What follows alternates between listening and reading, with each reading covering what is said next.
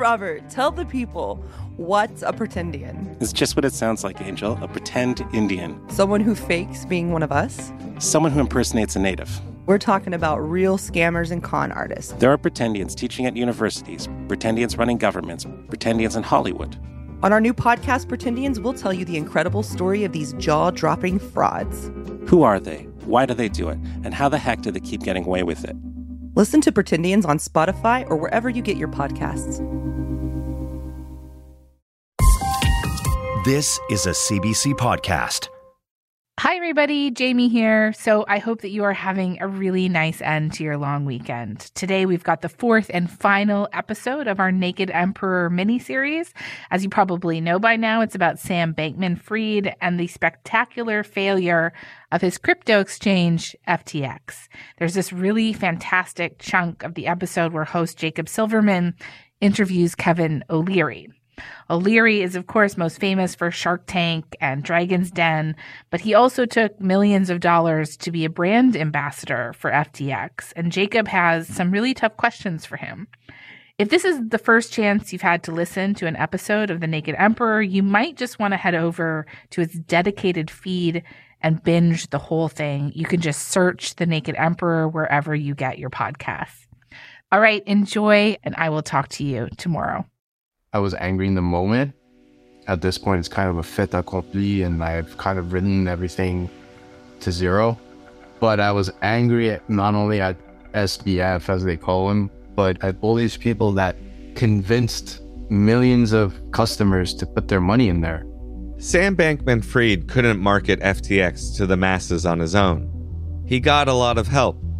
There were the big institutional investors who brought with them money connections, and friendly media coverage. You're talking about the pension fund. I'm talking about Sequoia. I'm talking about CNBC. And flashy star spokespeople who endorse the brand. I'm talking about Kevin O'Leary. I'm talking about that NFL guy. Sorry, I don't watch football. Tom Brady. These are a lot of people. These are a lot of institutions. These are a lot of companies. Kevin O'Leary straddles both these worlds of finance and fame. He's a celebrity investor, a businessman best known for playing a businessman on TV. A little campy, a little mean, he delivers blunt judgments on the reality show Shark Tank. O'Leary was paid $18 million to be a brand ambassador for FTX. He says he kept most of it on the platform, and so he lost out, like everyone else. But before the collapse, O'Leary seemed dazzled by SBF, saying things that are almost comically wrong in hindsight. I'm going to guess, and it's a personal opinion, the last guy to blow up is going to be Sam Bankman Fried because he doesn't get himself caught in over levered positions. They're very, very good in terms of managing their own business. He's got a huge team there. Right? Chris took this kind of praise to heart. I only started committing when it looked like there was people that I look up to in the sense of investments, uh, Kevin O'Leary, I can tell you that name came up. I remember. Now, he can't help but feel a bit duped. I feel tricked by FTX and everybody that I trusted. Again, all the experts. I can forgive the kids, the non expert experts on YouTube. That's fine had it only been those people, I could have said again, okay, well, you trusted a bunch of content creators on YouTube. That's not smart. That's not what I trusted. I trusted actual people who do investing as a living. If all these people came out and said, no, no, no, we did our due diligence, there's a conflict of interest between these two, it's shady, anything, nothing like that was said. It was the opposite. This guy's a genius He's saving crypto. A lot of SBF's boosters have clammed up in the wake of the bankruptcies. But Kevin O'Leary is still talking. And I had some questions I wanted answered.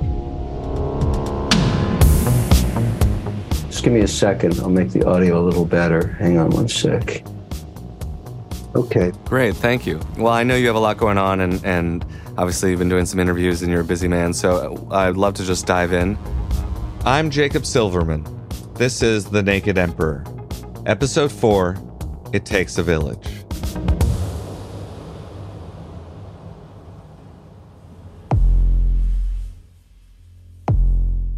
When Kevin and I spoke, I wanted to put to him some of what Chris had been asking about what kind of vetting he did before investing in and endorsing Sam Bankman Fried, and what responsibility he feels to his fans now that it's turned out to be a disaster. Just for clarity, you're about to hear O'Leary refer to the due diligence Bain did for Tiger. That's a reference to the research that the consulting firm Bain and Company did into FTX on behalf of the investment firm Tiger Global. Both are considered top firms in their fields. Neither replied to our request for comment. What kind of research or due diligence did you do on your part into FTX and Sam Bankman Fried? Well, in the deal community and venture, we rely on each other. We don't want to do the same thing over and over again. So we made the assumption that the d- diligence done by Bain uh, for Tiger was good. Um, I also uh, understood that his parents were compliant lawyers from Stanford. That gave me some comfort as well. I met many of his management team. I thought they were good as well. And the mandate they were uh, asking me to do made a lot of sense to me. And so I was comfortable to make the investment and become a paid spokesperson and declared that to everybody that I ever talked to. I mean, when I'm paid by a company, I tell them that.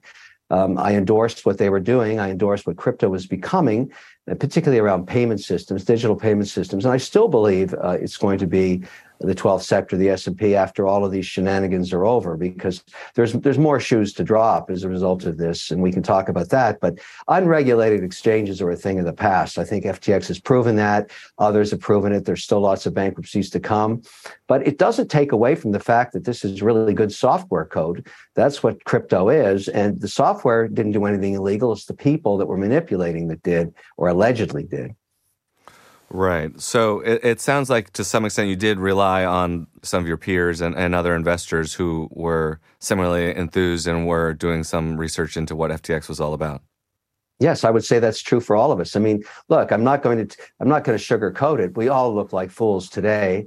It's very embarrassing uh, for these giant behemoth financial institutions and all of the paid spokespeople. This is a mistake. It was a bad investment, but it doesn't change anything for me. I mean, it just doesn't. I, I've had good investments and I've had bad ones. And luckily, I've kept my ratio high over the years 25 years I've been doing this. This is an unfortunate one, but it doesn't change my enthusiasm for crypto or change what I do today or tomorrow or anything else. Uh, there are reasons companies go out of business. Usually it's not fraud, but in this case, that's alleged. And let's see what happens. Right. I, I just uh, of return to the point of due diligence because you did say on a YouTube show over the summer that you you did a lot of due diligence before you accepted that position. Well, I have to disclose I'm a paid spokesperson for FTX. So I have a lot of respect for the management there. I did a lot of due diligence before I accepted that position because I wanted to have a compliant. Is that true? Did, did you not do anything on your end? Oh, no, we looked at the platform. I was most concerned could I actually, the diligence that I spent a lot of time on was could I actually invest in this platform and also put capital to work in the context of managing that capital? Because if I can't link it to my compliance department or my auditors or regulators, I can't do it at all. I mean, I, I, have to be able to mark to market the positions and say, here's what I have at the end of every trading day. And that was that was a, where I spent a lot of time. And remember, all of this money was not, none of this was my LPs or any of my partners. I didn't feel comfortable enough at any time, even though I had countless requests for the equity of FTX US, particularly that people came to me that I partnered with before, other investors, and said, Look, Kevin, can you get us in on that deal? I said, Guys, I'm just not comfortable doing that. This is so nascent. It's, it's a venture investment and you're trading it as if it's an institutional one. I can't do that. So I never took anybody else's money. This, these losses are all my own. And I'm, for that, I'm thankful. So I only have to account to my own operating company that I own 100% of. You mentioned that you only lost your own money uh, or money that was promised to you by FTX, but we've spoken to FTX customers, ordinary people who use the platform, and some of them say it was your endorsement of the company, your confidence in the company that led them to FTX and, and gave them confidence to trade on it themselves. And now they've lost everything they had on the platform. Do you feel any responsibility towards these fans or for leading them astray?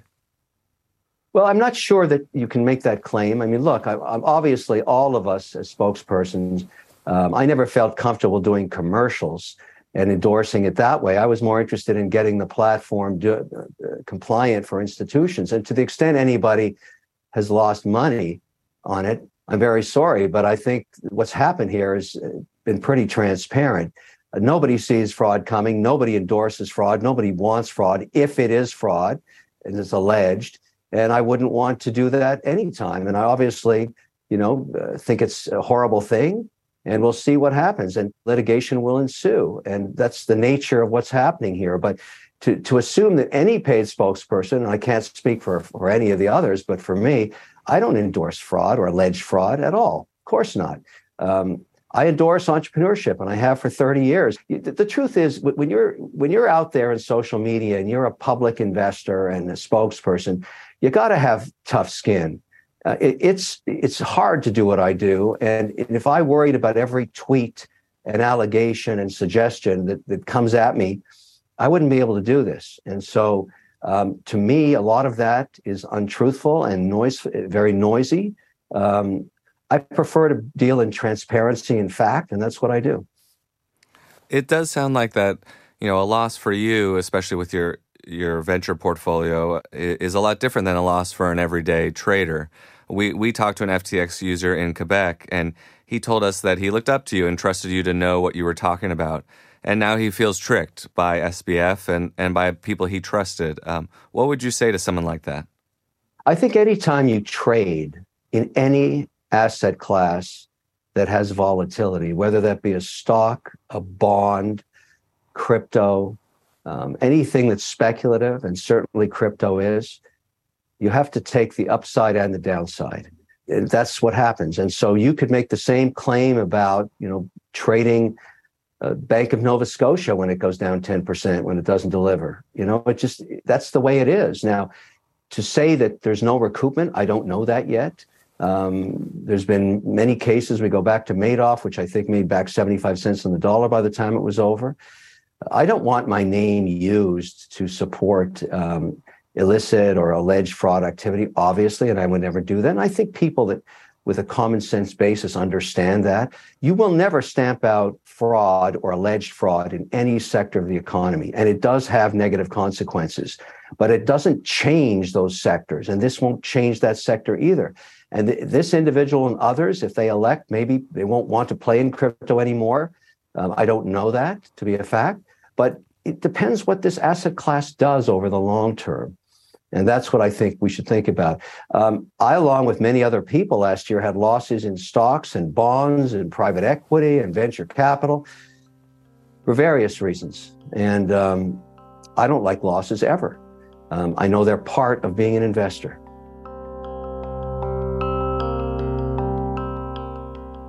Thinking of your fans here, did it ever give you pause that a crypto market that you said yourself is very volatile was being sold as safe by some of these big industry players like FTX? I mean, should people yeah, have been I, am not, I'm not. I'm not sure it was sold as safe. I don't think anybody can say that, um, particularly in a volatile asset class. The, the thing about crypto over the last, um, you know, I admire you for doing the reflective work you're doing on this because you're going to become part of the ethos on this. Is that when you're not regulated, it, the, the temptation to do things like issue tokens that are worthless and trade them for billions of dollars of valuation is, is, is very, very high. And so I would never put my money in crypto in any of those unregulated exchanges, and I withdrew all of it. The only place I consider safe right now, remarkably, and where all my crypto assets are being stored, is under the order of the Ontario Securities Commission, uh, where the regulator regulates which tokens are allowed to be held. The proof of asset reserves is audited. There's no commingling of accounts.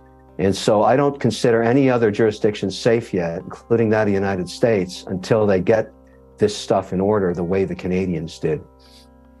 I do have to push back a little bit on your doubting that FTX was sold as safe. A safe and easy way to get into crypto was the tagline in some of their commercials. It's a safe and easy way to get into crypto. I remember Tom Brady saying that in one of the commercials. FTX is the safest and easiest way to buy and sell crypto. It's the best way to get in the game. Yeah, I'm not Tom Brady. Um, I wish I could play football. But I, I wouldn't say that. I, I I've, I've been working in financial services my whole life. I don't say that. Now, you know, it's you're asking me what I say. I don't say that. I don't I don't consider any investment 100% safe. There is no perfect 100% safety in any asset class anywhere, anytime, anywhere on earth. Sure, but if perhaps you didn't say it your, yourself, then uh, certainly the company that you were attached to was saying that it, it was a safe way to get into crypto. Well, I, obviously, I would have preferred they didn't do that, but I don't control their messaging. I'm one of many paid spokespeople. I think that's obvious.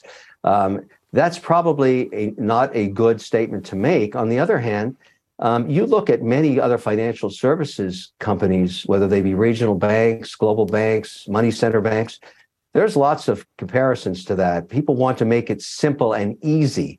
Um, and that's tr- partly what banking should be. I mean, if you think about it, but it's what I say that I, I, can only account to myself and what I say. I can control what I can control, and that's what I say and what I do and what I write and what I put out. My strategy is to be transparent, tell the truth, and take the heat when that happens. Because of one guiding principle I learned when I was a young teen, my mother said to me when I was, I think, 13, never, ever do anything except tell the truth because you'll never have to remember what you said. Given that a lot of everyday people suffered some real financial hardship, would you consider returning any of the 18 million you were paid to help in the process of making FTX customers whole? Interesting question, but uh, I mean, kind of irrelevant. I don't have it anymore. I'm like everybody else in this, a victim. I don't have that cash. I don't know where it is or if I'll ever get it back. Um, and I'm sorry for that.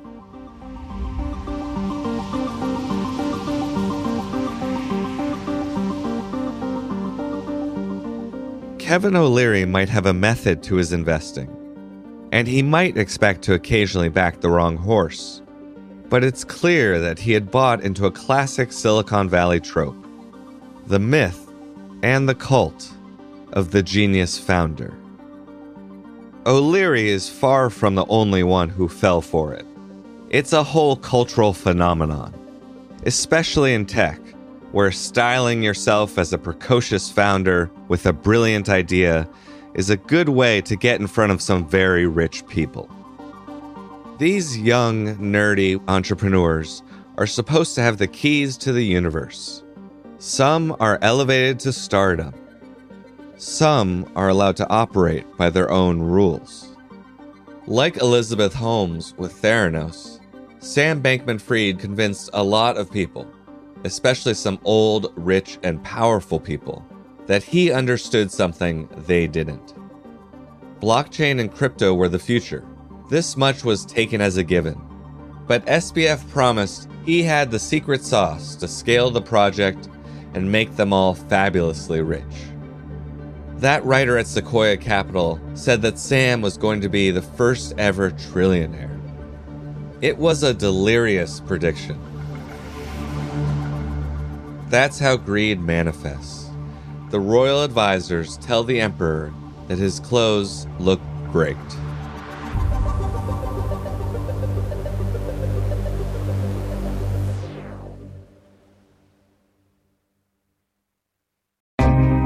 So, Robert, tell the people what's a pretendian? It's just what it sounds like, Angel a pretend Indian. Someone who fakes being one of us? Someone who impersonates a native. We're talking about real scammers and con artists. There are pretendians teaching at universities, pretendians running governments, pretendians in Hollywood. On our new podcast, Pretendians, we'll tell you the incredible story of these jaw dropping frauds. Who are they? Why do they do it? And how the heck do they keep getting away with it?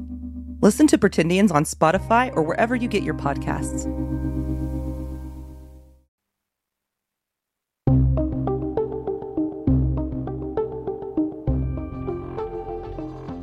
FTX was one of the biggest crypto exchanges in the world. And so a lot of people were caught up in the blast radius of the collapse. We talked to one guy who told us he lost $2.1 million. I don't think a lot of people get it because, yeah, I, I put it, it was money which was meant for my son's education and a house. And I didn't think that I took it for granted and I wasn't like you know, showing off about it or anything. He's part of a proposed class action lawsuit against SBF and a number of celebrities who endorsed FTX, including O'Leary. Oh, I don't. I don't comment on ongoing litigation. I mean, you know, uh, class action suits are common, particularly in the U.S.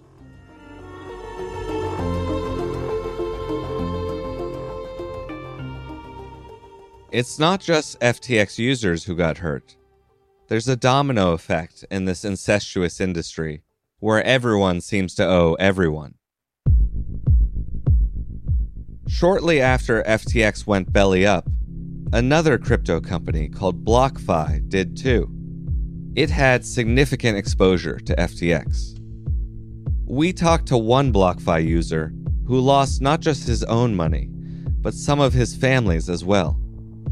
He'd invested on their behalf.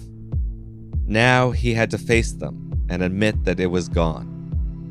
I feel like I'm not alive and it's all like a dream. It's a tough situation. Look past the hype and flash around crypto, the crazy price swings and unbridled enthusiasm, and you'll find that it's everyday people like this who are left holding the bag. I've seen this throughout my time reporting on crypto. The collapse of a major exchange may be a setback for billionaire investors, but they'll move on to other ventures. So called retail traders suffer the real losses. When we're talking about allegations of fraud, it's important to remember that fraud is a social crime. Its effects radiate beyond the initial victim. People have to tell spouses, families, friends. It's all gone. Or maybe worse. I screwed up, I feel responsible, and I need help. In the case of FTX, it wasn't just traders and investors who lost out. Organizations with little connection to crypto have been caught up in the legal and financial maelstrom. Sam was a prolific donor and investor himself, with wide ranging interests. He used his wealth to position himself as a major philanthropist, wielding his philosophy of effective altruism as a public relations vehicle. The FTX Foundation and the FTX Future Fund gave out grants and donations. Now, those donations are tainted and could even be clawed back. Right. Uh, first of all, thank you uh, very much for, for the opportunity to uh, to have this conversation with me. So, my name is Kafuko Zacharia. I am the director for One Day Africa, which is the African chapter of One Day Sooner, an international nonprofit organization focused on public health, medical research, and clinical research advocacy. Just for context, if you allow me, personally, I am vaccinated now, but I did not get my first dose until 2022. uh, and I didn't even get it from Zambia. Uh, I'm privileged enough that I traveled at the time, and the country where I went to was kind enough to have vaccines available. So that's where I took my first dose uh, outside outside the country. But I had been waiting and trying to get vaccinated. Uh, so you can imagine the sort of uh, restricted or just general lack of access to vaccines that most of Africa experienced, while countries, no offense to Canada, but while countries like Canada was holding, you know, stockpiles of vaccines. So the, the grant that the uh, Future Fund Foundation gave to One Day Sooner was uh, $350,000. Most of that money was actually earmarked for the work that we're doing in Africa Specifically, uh, we're looking at uh, work around supporting our equitable vaccine distribution efforts and uh, improving, uh, you know, global vaccine access. And so, what has happened now is that that money cannot be spent, and we are waiting to obviously be given instructions regarding how this bankruptcy process is going to unfold. But there is a very, very, very, very good chance that there's going to be clawback, which basically means that that money is likely to just um, uh, go back. But right now, it's it's just sitting there, and we can't spend it. As I indicated, the, that grant was specifically earmarked to support all this work in Africa. And now, without it, I don't know. um, I don't know. You know, it, it felt it felt like hope was taken away from from us or from me. You know, because at one point this was given to really, really make a difference in this work that we're doing. And then not long after that, this this went away. Now, the person at the at the heart of this issue, the person at the heart of this scandal, clearly knew what he was doing. You know, so to allow for people to build hope, to to allow for people to to continue in the hope that things can get better. And all the time knowing that this could explode at any point and these are actual lives of people that would be impacted. These are actually human beings that would be affected. I think that amounts to a sense of betrayal for me.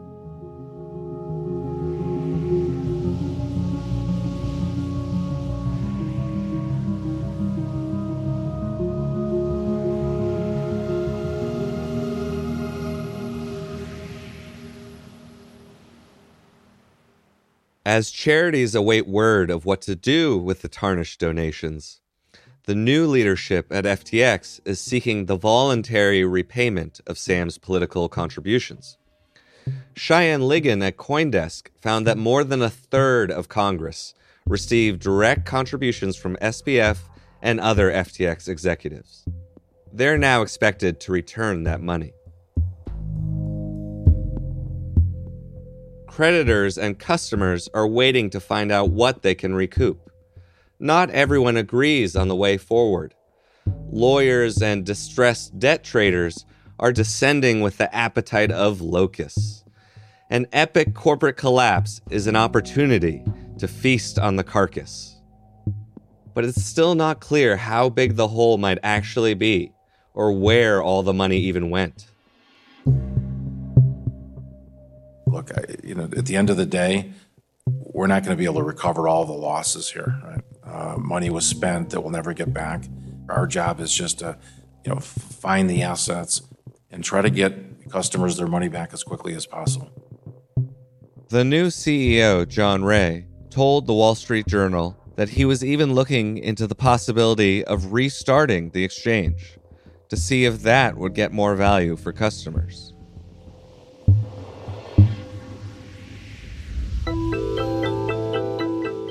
Sam Bankman Fried has just pleaded not guilty as he was expected to. You're looking at. We've also got a potential trial date that's set for October 2nd. It's expected to last about four weeks. And then the next step. SBF is scheduled to go on trial October 2023. He is pleading not guilty. He says that he did not run Alameda, that Alameda lost money because of a market crash they were not adequately hedged against, and that he did not steal funds. He also maintains that FTX has more in assets than the bankruptcy team says. His public communications since the bankruptcy, the interviews, the tweets, the Substack, it's all left a lot of people baffled. I struggle myself to explain it, except to say that I think he may genuinely believe his mistakes were innocent ones. And while the odds for a defendant in a federal case aren't good, he only has to create doubt in one juror's mind. I reached out to Sam to tell him about this podcast and to ask him if he'd do an interview for it. I tried him on Signal first. That's how we usually used to communicate. But shortly after, the judge temporarily barred him from using the app. Prosecutors alleged he'd reached out to a former FTX employee and they raised concerns that he could tamper with potential witnesses. I DM'd him on Twitter where I suspected he could still be lurking. No response. I sent a detailed list of 30 separate questions to his spokesperson and to one of his lawyers. The spokesman thanked me for reaching out, but declined to answer. I even signed up for a game Sam used to play called Storybook Brawl. It's owned by FTX, and I had a faint hope of bumping into him there, only to realize there was no in game chat function. A lot could happen between now and when Sam appears in the dock. Others could be implicated. More crypto companies could fall. Sam Bankman Fried says he's concerned for his family now, this after an alleged security incident at their home. SBF may be in danger. A lot of people lost a lot of money, and they blame him. In late January, a car crashed into a barricade outside Sam's parents' house. A few men reportedly told a security guard, You won't be able to keep us out. Then they sped off.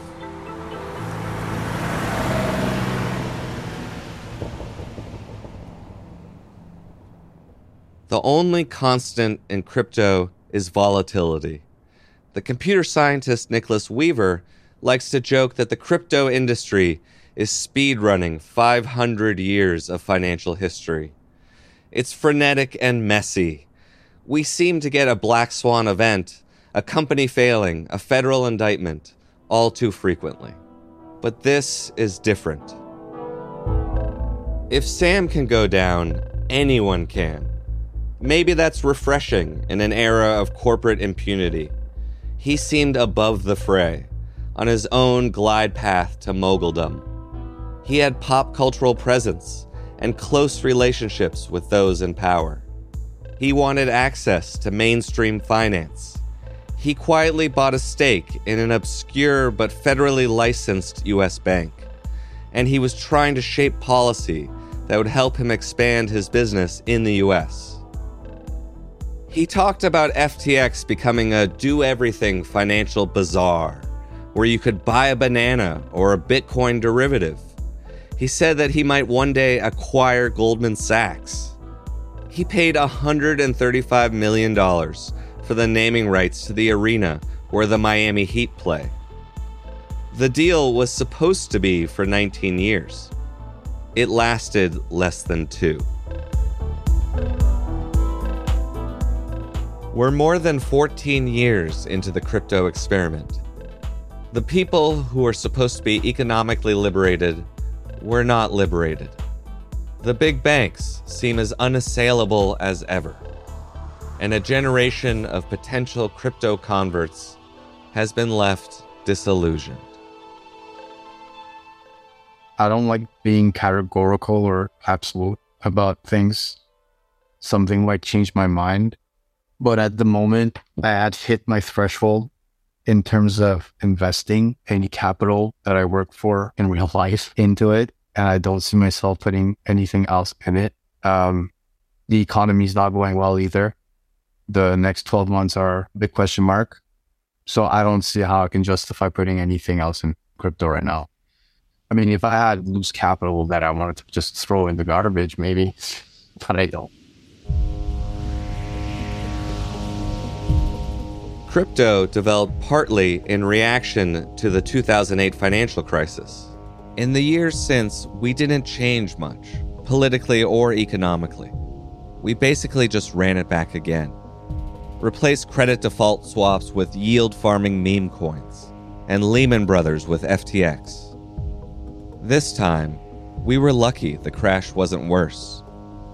Sometimes we learn from our corporate and economic disasters but we don't necessarily act on them sufficiently. They make for good films, but not good policy. They're already making the crypto movies. This generation's The Big Short or Margin Call.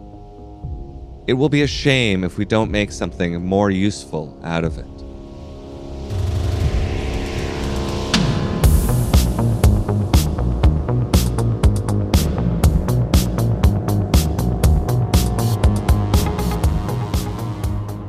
This has been The Naked Emperor, a front burner miniseries from CBC Podcasts and CBC News.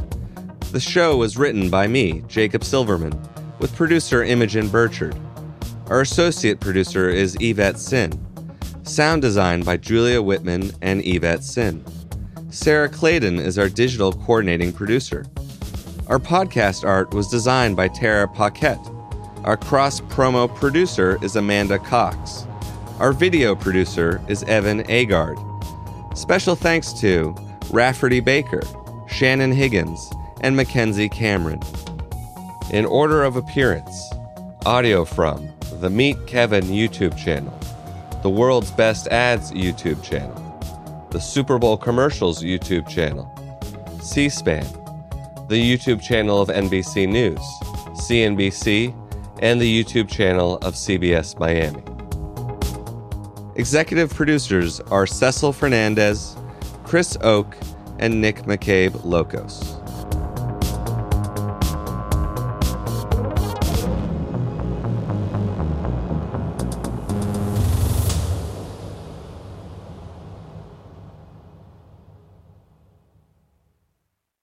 For more CBC podcasts, go to cbc.ca slash podcasts.